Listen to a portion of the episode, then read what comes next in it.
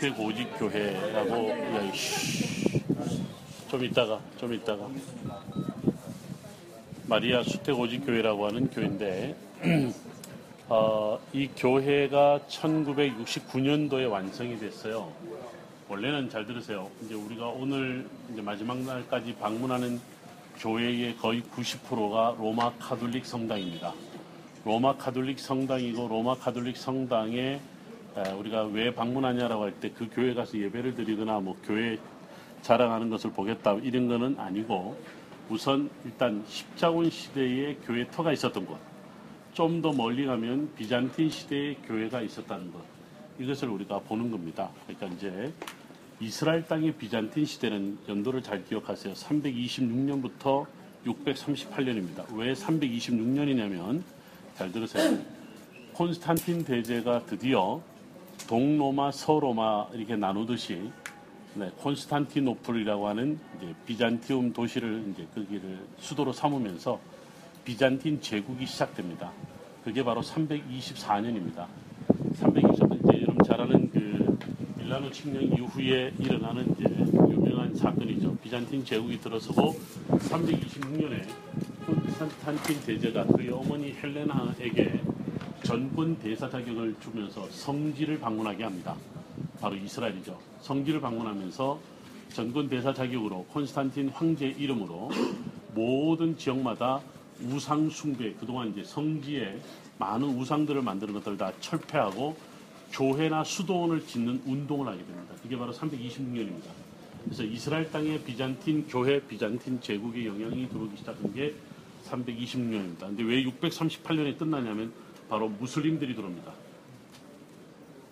페르시아계의 무슬림들이 들어오면서 모든 비잔틴 교회를 다 파괴해버립니다. 그 파괴한 교회 터 위에 모스크를 짓거나 아니면 교회 터와 가까운 곳에 모스크를 짓니다. 근데 그게 언제까지 무슬림들이 그때가 우리가 초기 무슬림 시대라고 그래요. 근데 언제까지 가냐면 바로 십자군이 들어오기까지.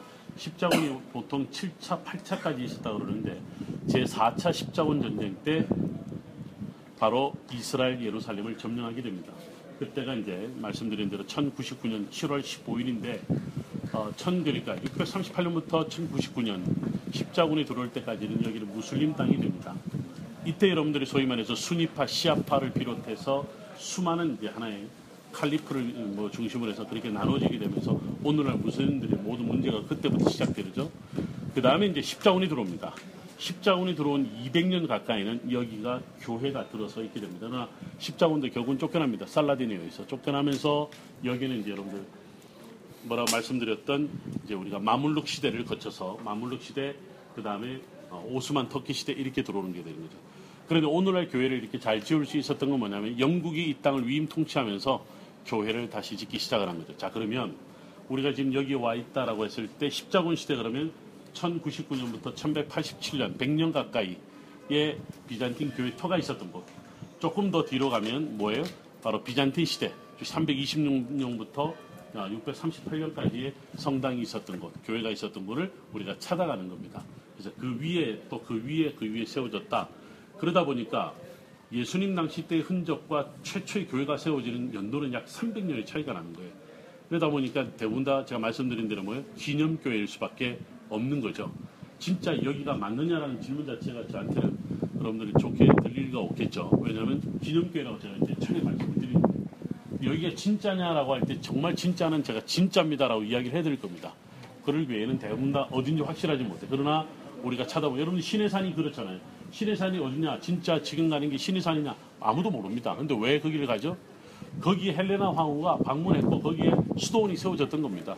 그래서 그때부터 지금까지 다 모든 사람들이 뭐 순례자들의 길을 따라 간다 이렇게 얘기해 볼 수 있습니다. 그런데 이 교회는 하나의 특징이 있습니다. 뭐냐면 이 교회 하나의 특징은 아까 1969년에 세웠는데 여러분 뒤로 돌아보면 저 뒤에 동상이 하나 세워져 있는데 동상에 사람 두 사람이 서 있습니다.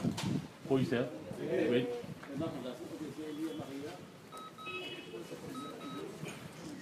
왼쪽에 있는 양반이 아, 네, 그리스 정교회 동방교회 수장이고요. 오른쪽에 있는 사람이 로마 황제입니다. 여러분들 그 동방교회 서방교회가 나눠지기 전까지는요. 지중해 연안 지역에 동방교회 서방교회라고 통틀어서 여러분들 모든 이그 카톨릭은 다섯 개 교구로 나눠져 있었습니다.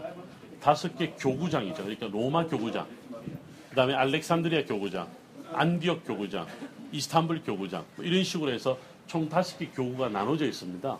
그 교구가 나중에 동방교회, 서방교회로 나눠지면서 여러분들 로마 카톨릭, 동방교회 이렇게 나눠진 거죠. 그게 언제냐면 1140년경에 그렇게 나눠지게 됩니다. 그런데 저기에 뭐냐면 저 동상이 뭐냐면 우리가 원래 나눠질 수 있는 게 아니라 같은 형제로서 전체 세계 교구를 다섯 개 교구로 나눠준 것에 나는 그저 교구장일 뿐이야 라는 이야기를 하는 겁니다. 여러분 이, 이 이야기 어디서 최근에 들어보지 않으셨어요? 지금 현재 로마 교황인 프란체스코가 그 일을 하고 있습니다. 여러분 얼마 전에 이스탄불을 가서 그 그리스 정교회 수장을 만났습니다. 그러면서 뭐라고 해요? 나는 로마의 교구장일 뿐이야. 당신은 여기에 교구장이야. 서로가 말해서 교회 일치 운동을 하는 겁니다. 여러분 잘 들으세요. 1962년부터 65년 사이에 로마 카톨릭은 어떤 하나의 큰 변화를 겪게 되냐면 제2차 바티칸 공의회가 열리게 되고 제2차 바티칸 공의회를 통해서 개인 구원, 교, 카톨릭 교회 안에서만 구원이 있다는 것이 얘네들이 전환해서 교회 밖에도 구원이 있다. 그리고 사회 구원으로 이 사람들이 관심을 갖게 됩니다. 그리고 이제 카톨릭 안에서만 구원이 있다는 것을 넘어서 카톨릭 밖에도 구원이 있다. 물론 이것이 나중에 문제가 됩니다. 익명의 그리스도인이라고 하는 많은 이야기들이 이제 나오면서 타종교에 대한 아, 운동까지 일어나게 되는데 이때 나오는 것이 여러분 보통 에큐메니칼 운동의 근간이 되는 운동 여기서 나옵니다. 이게 여러분들 이 교회가 바로 그 제2차 바티칸 공의회를 기념하는 성당으로 다시 세워지게 되는 겁니다. 특히 예루살렘은 몇 개의 교구에 많은 사람들이 파송을 해놓고 있어요. 특히 여러분 로마 카톨릭에서 파송이 돼 있죠. 그리스 종교에도 파송이 돼 있죠. 아르메니안 종교에도 파송이 돼 있죠. 옵틱 교회에서도 파송이 돼 있죠. 러시아 정교에도 파송이 돼 있어요. 각 종파가 다 파송이 돼 있다 보니까 이 갈등이 보통 큰 갈등이 아닌 거예요. 그래서 이제 이곳에 이제 제2차 바티칸을 지나면서 다시 한번 동방, 동방교회, 서방교회 일치를 이야기한다 그래서 그 일치를 말하는 것을 기념하는 성당이기도 합니다. 금방 우리가 올라올 때요. 길 건너서 이렇게 왔는데 이 주변에는 여기는 무슬림들만 사는 것이 아니 기독교인들만 있는 것이 아니라 무슬림들이 많습니다. 현재 10만 명 가운데 80%가 아랍계 이스라엘 사람이고 아랍계 이스라엘 사람 가운데 60%가 크리스찬입니다. 로마 카톨릭 교회 동방교회 사람들, 개신교 신자들도 있습니다. 그래서 우리가 디, 예, 예수전도단의 DTS 훈련 같은 경우도 여기서 이루어지기도 합니다. 왜? 아랍 문화, 아랍어를 배우기도 하고 그러다 보니까 아, 문화, 아랍 선교의 아주 전투 기지로서 나사렛만큼 좋은 데가 별로 없는 거죠. 자, 어쨌든 이 나사렛이라는 동네가 참 독특하게도 기독교인들이 많다는 사실이에요. 아랍 사람들인데도. 그래서 기독교인들이 만드는 이곳에 무슬림들이 또 있는 거죠. 무슬림들이 한 40%령 가는 되는데 이 사람들이요. 이 교회만큼 큰 모스크를 밑에다가 짓겠다고 2000년도에 나사렛 정부에다 신청을 해서 겨우 나사렛 정부가 허락을 합니다. 무슨 일이 발생을 하겠어요? 교회 앞에 모스크가 있다고. 이거는 뭐 일단 쟤네들은 다섯 번 기도하고 얘네들은 세 번 기도하잖아요. 두, 두 지역이 기도하는 시간이 겹치는 데가 언제는 낮 12시입니다. 지금도 12시가 되면요. 여기 저 교회 종소리가 얼마나 큰지 모르고 밑에 여러분들 무슬림들 기도하는 소리 아시죠? 그걸 뭐라고 그래요? 아잔이라고 해요. 아잔. 아잔이 이제 또 기도합니다. 방송을 틀어놓기도 합니다. 우리는 누구를 뭐 믿지도 않지만 어쨌든 그런 일이 발생을 하는 거죠. 이 모스크를 짓겠다 그러니까 여기 있는 아랍계 크리스찬들이 전부 다 보이콧하고 나섭니다. 여기에 아랍계 크리스찬들이 모든 경제권을 다치고 있습니다. 얘네들이 전부 다 보이콧하면 어떻게 되냐면 이 나사렛 경제가 마비가 되는 거죠. 그래서 이제 결국은 서로 이제 유야무야 돼가는 과정에 무슨 일이 발생하냐면 그 당시 로마 교황이 누구였냐면 지금 돌아가신 요한 바오로 2세입니다. 요한 바오로 2세가 이스라엘 방문을 발표합니다. 방문을 발표할 때 우선 유대인들은 반대하고 났습니다. 이제 교황이 너희들이 마음대로 올 때가 아니다. 우리는 이제 너희들을 받아주지 않겠다. 이러니까 교황 요한 바오로 2세가 어떤 일을 하냐면 유대인들을 그동안 우리가 무고하게 죽인 카톨릭의 죄를 용서를 구한다. 그러면서 이제 회개 미사를 바티칸에서 드리게 됩니다. 화해 제수처를 하게 되는 거죠. 근데 요한 바오로 2세는요, 제2차 세계대전 당시에 폴란드의 주임 신부였습니다. 어느 한 성당이. 여러분도 아세요? 600만이 죽었죠, 유대인들이. 600만 죽은 가운데 300만이 폴란드계 유대인입니다. 전쟁이 시작되기 전에 폴란드에 330만 원의 유대인이 살았는데 전쟁이 끝나고 난 다음에 30만만 남습니다. 그만큼 폴란드계 유대인들은 네, 뭐 참 한이 많은 사람들인데 이 폴란드의 그 당시에 이제 주임 신부였던 자기 교회로 숨어드는 유대인들을 살려줬습니다. 이 요한바오 2세가. 이 양반에 의해서 살아난 사람들이 지금 살아있는 거예요. 그래서 이제 증언을 해줍니다. 그래도 딴 놈들은 모르는데 저 사람은 괜찮다. 식의 이야기. 어쨌든 화해를 해서 드디어 교황 요한 바로 2세가 와서 직접 이 성당을 방문합니다. 방문하고 난 다음에 모스크 짓는 게 철폐가 됐어요. 뭐냐면 짓지 말라는 거죠. 바티칸에서 압력을 가는 거죠.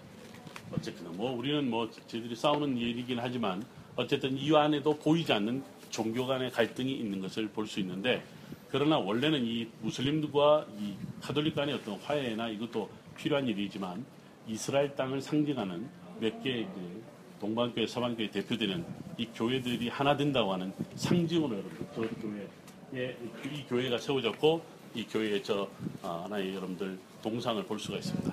여기 현재 160개 이상의 각 나라에서 들어온 아, 이런 모자상이나 가족상의 모자이크를 볼 수가 있습니다. 우리나라에 저걸 보는 순간 많은 사람들이 놀라죠. 어쨌든 색동저고리. 마치 우리 박영화 교수님 말씀하셨습니다만 색동저고리가 아까. 아, 차 안에 계십니까? 네, 뭐 마귀를 쫓아내는 색깔을 나타내는 거다, 뭐 귀신을 쫓아내는 거다 이런 이야기도 있고 또 어떤 소리 있는 줄 아시죠? 네, 스와 네, 불공 들어오는 여인께서 만나서 낳은 자식한테는 색동저고리를 입혔다 이런 옛날부터 내려오는 이야기였습니다. 그러면 도대체 예수님은 뭐냐 사생하냐 이런 이- 이야기가 나오는 거죠. 그럼 예수님은 우리는 성령으로 잉태했다 이렇게 아, 이야기를 하지만 저것을 왜 저렇게 표시했느냐라고 갖고 사실은 논란이 되기도 했습니다. 지금 여러분 저기 NK-리라고 이니셜이 붙어 있는데요. 이남규 선생이라고 1980년대 공주 4대 미술가 선생이었습니다. 우리나라 이수근 건축가 유명한 이수근 씨와 함께 명동 성당의 유명한 모자이크 작업을 같이 했던 인물 중에 한 사람인데 저분이 돌아가시기 전에 즉 신장암인가 위암으로 돌아가시기 전에 마지막 남긴 유작품으로 남겨져 있습니다. 근데 여러분들 저 글을 보세요. 평화에 모여 할애하나이다 해놨습니다. 개신교 목사님들 중에 아주 극단적인 목사님들은 굉장히 뿔을 내십니다. 화를 내십니다. 평화의 예수님이 아니라 모후요? 이런 네 가지 없는 교회 만나 그러고 나가버리십니다. 교회 둘러보지도 않고 나가는 분들도 가끔 있습니다. 네, 역시 이제 개신교 신자들의 가톨릭을 향한 마음을 볼 수가 있는 거죠. 자, 이제 여러분 이 교회를 잠깐 둘러볼 텐데요. 이 교회의 숨은 그림 찾기를 하나 해보겠습니다. 영어 알파벳 중에서 영어 알파벳 하나가 이 교회의 심볼입니다. 여러분들 보지 않고 들어오면서 어떤 게 보이는 줄 아세요?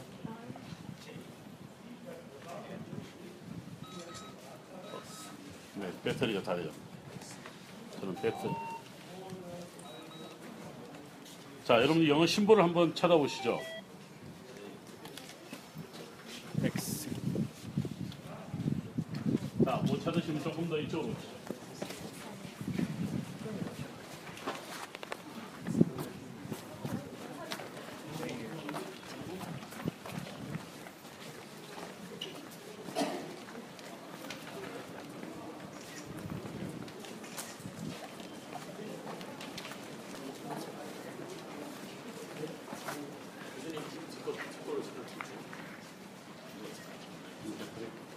그래서 이거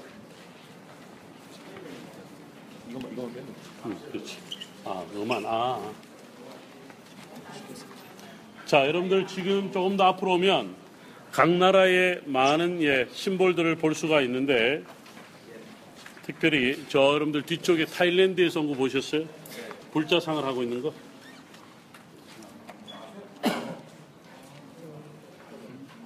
네, 특이한 거 하나 볼 수 있죠. 네, 각 나라의 문화들을 볼 수가 있는데 역시 남자들은 이런 이야기합니다. 어, 아시아의 여성들은 좀 날씬하고 남미나 이 아- 아메리카 대륙의 여성들은 좀 통통하다 뭐 이런 표현을 하는데 아, 저는 우리 신학을 한 사람으로서 이 그림들을 볼 때마다 무슨 생각을 하냐면 기독교의 토착화를 생각합니다. 각 나라로 들어간 기독교가 참 다양한 문화로 그렇게 정착을 했다라는 것을 여러분들 보실 수 있는데 여기 보면 제가 지금 바라보고 있는 요거에 그리스 동방교회에서 기증한 겁니다. 여기는 로마 카톨릭 서방교회입니다. 저기 이제 말씀드린 대로 1990년도에 바티칸을 기념하는 하나의 이제 모자이크 작품을 하나 붙여놨는데 역시 좀 뭔가 좀 느낌이 있죠. 동방 그리스 교회 느낌. 자 어떤 느낌이냐면 여인의 모습을 한번 보시면 어떤 표정이죠. 읽을 수가 없어요. 저는 읽을 수가 없어요. 네. 그러면서 하는 말이 네 역시 여성인 얼굴을 표정을 읽을 수가 없다. 읽을 수가 없어야 된다. 근데 예수님이요 어머니를 어떻게 하고 있죠? 네, 왼손으로 안고 있습니다. 그리고 볼을 맞추고 있습니다. 어머니를 위로하는 예수님의 모습이죠. 여러분들 저게 진짜로 금과 옥으로 만들었다는 썰이 있습니다. 띄워보지는 않아서 모르겠는데 어쨌든 동방교회 서방교회 이야기를 우리가 볼 수 있는 거죠. 자, 뒤를 돌아보시면 이 우리가 교회 안으로 들어갈 겁니다. 이 교회는 건물로 따지면 남, 이, 저 위에까지 한 30m 정도가 되는 폭이 약 한 24m가 되는 굉장히 큰 성당입니다. 이 성당 안에 들어가면 잘 들으세요. 이스라엘의 교회는 다른 나라의 교회들과 다르게 한 가지 특징은 뭐냐면 3층 구조로 되어 있습니다. 무슨, 무슨 말이냐면 첫 번째 밑에가 유적지입니다. 그리고 유적지를 기념하는 예배당이 있을 거죠. 바로 그 위에 있고요. 또 그 다음 하나 위는 현대식 교회입니다. 유적지 위에 기념하는 예배당. 그리고 그 위에 현대식 예배당. 3층 구조로 주로 되어 있다. 여러분들 잘 보시면 돼요. 그래서 여기 안에 들어가면 여기 딱 정면으로 이제 그 교회 안에 들어가면요. 중앙에 석회 동굴 같은 데를 잘 꾸며놨을 거예요. 그게 바로 마리아의 집터라고 하는 겁니다. 이 여기 교회를 중심으로 해서 여러분들 지금 보시는 이 뒤로 가면 아, 우리가 소위 말하는 나사렛 동네, 나사렛 빌리지라고 하는 것이 이 동네에 형성이 되어 있었습니다. 그래서 이제 그 중에 하나인 전설로 내려오는 전성으로 내려오는 마리아의 집터라고 하는 곳을 우리가 잠깐 들어가 보는데 거기도 다 예배당을 만들어 놓은 겁니다. 조용하게 들어가면 굉장히 큰 시- 실내 내부를 보게 될 텐데 조용하게 여러분들이 돌아서 2층으로 나중에 올라갈 겁니다. 자, 여러분 위를 한번 보시면 아침에 우리 그 예루살렘 전망산에서 봤을 때 교회들은 대부분 다돔 형태로 있는 것을 많이 보셨어요. 모스크든지 회당이든지. 근데 여기는 돔 형태가 아니라 원뿔 형태로 돼 있어요. 근데 특이하게도요, 까만색입니다. 교회가 지붕이 까만색을 드러내는 것은 극히 그 아주 극히 드문 일입니다. 대부분 다 색깔이 밝은 색깔이나 또 어, 여러분들 왜 이렇게 백합을이나 또는 흰색이나 흰색 백합이나 이런 걸 통해서 순교를 나타내거나 성령의 이- 임하심을 나타내거나 보통 그런 걸 나타내는데 까만색이다라고 하는 건데요. 안에 들어가면 안에는 하얀색입니다. 즉 백합을 나타 백합으로 하얀 색깔을 드러내는데 이런 거죠. 빛으로 임하시는 예수님이 빛으로 내려오는 하나의 형상으로 어딜 비추냐면 마리아의 집터를 비추는 겁니다. 그래서 안에 들어가면 밑에서 위로 천정까지 뻥 뚫혀져 있습니다. 성령이 임하시는 것처럼. 자, 지금 여러분 아직 우리 심볼을 못 찾으셨습니까? 그 M입니다. M. 자, M자가 여러분들 여기 테러스를 한번 보세요. 테러스. 밑에 여러분 받치고 있는 M자죠. 네, 테러스 밑에 받침대가 있는 것이 M자입니다. 그리고 앞에 정면에 있는 교회에 지금 빗금, 빗줄, 마른 목걸로 다 보입니다. 이게 다 M자로 형성된 겁니다. 그 다음에 여러분들 지금 또 한 발 물러나서 요 바로 지금 지붕, 우리가 지붕 밑에 있습니다만 여기 지붕을 받쳐주는 기둥을 한번 보세요. 기둥 위에 전부 다 삼각형이죠. 삼각형이 연결되어 있지만 전부 다 뭐냐면 M자를 상징합니다. 삼각형의 두 개가 합쳐져서 M자를 상징하는 거예요. 그래서 여러분 안에 들어가 보면요. 삼각형, 즉 피라미드 형태의 것들을 자주 볼 수 있어요. 여러분들 삼각형이 완벽한 도형이라고 그러잖아요. 즉 신적인 요소를 드러내는 하나의 심볼이라고 합니다. 그두 개를 합했는데 왜 M자일까요? 왜 M자일까요? 마리아의 M자, 그 다음에 메시아의 M자. 여러분들 그래서 우리 교회마다 요즘에 말이 되는 게 있죠. 십자가의 M자 휘장을 두르는 것 마리아 숭배 사상이다. 그래서 M자 그 휘장을 내려야 된다 이야기가 여러 차례 나옵니다. 그래서 제가 이제 어느 교회 집회를 하는데 예, 제가 한번 이야기를 해드린 적이 있어요. 그래서 그 목사님이 M자의 그 심볼을 여러분 무슨 말인지 아시죠? 그 그린 색깔이나 예, 보면 십자가 이렇게 우리 휘장을 후드를 갖다 이렇게 해놓은 경우가 있습니다. 이게 바로 다 M자입니다. 그 M자가 바로 마리아 숭배 사상의 이야기와 관련되어 있다고 해서 그럼 인터넷에 꽤 많이 떠돌았습니다. 근데 그것의 소위 원산지가 어디냐면 바로 이 교회입니다. 마리아 수태골집 교회가 무슨 수도의 이름입니다. 마리아와 관련된 수도의 이름으로 해서 전부 다 마리아를 상징하고 있는 거죠. 그렇기 때문에 마리아 아 집이 여기 살았네라고 하는 것을 보면서 우리는 네 그냥 지나가면서 보시면 됩니다. 자, 성당 안에 들어갈 때는 남자분들은 모자를 벗으셔야 됩니다. 여자분들은 귀한 존재이기 때문에 상관없습니다.